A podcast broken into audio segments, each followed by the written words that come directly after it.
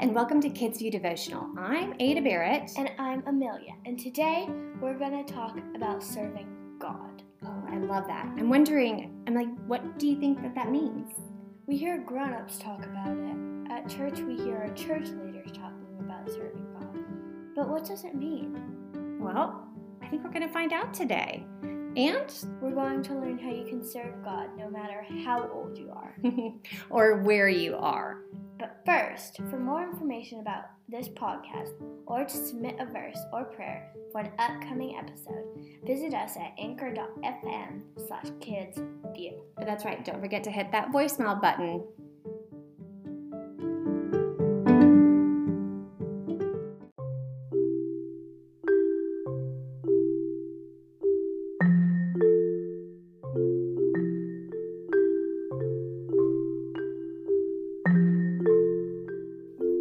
When you think of serving God, what do you think of?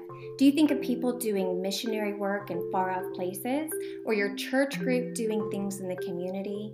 Or maybe even you've been called to raise money for those who are in need? All of those are ways of serving God.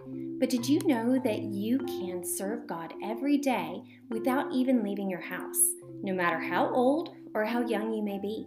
You see, there are tons of examples of servanthood in the Bible, and none are greater than the story of Jesus himself.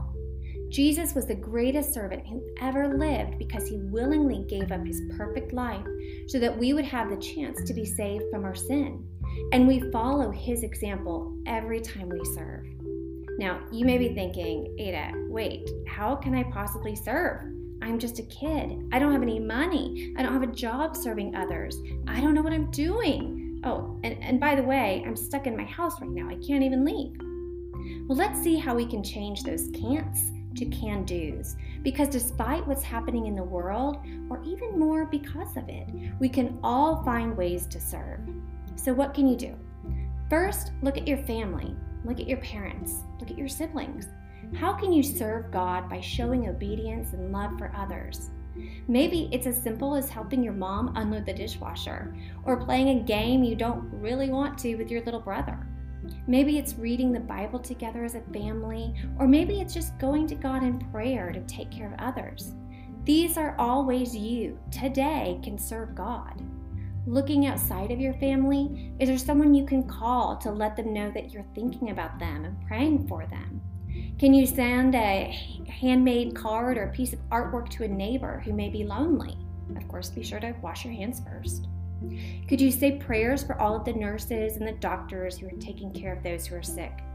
Can we just simply be patient and kind with each other, caring and gentle?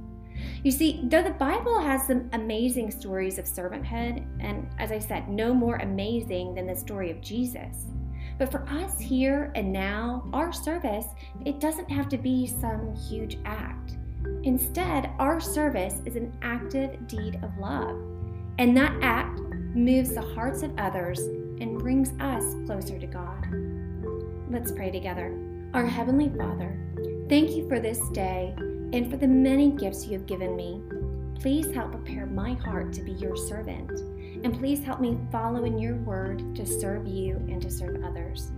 In Jesus' name, amen. Amelia's here with our verse today. Amelia?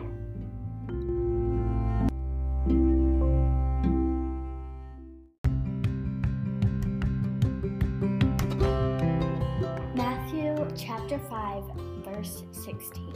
In the same way, let your light shine before others, that they may see the good deeds and glorify your Father in heaven.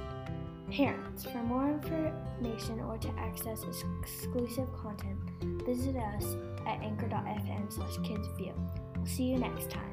Bye. Bye.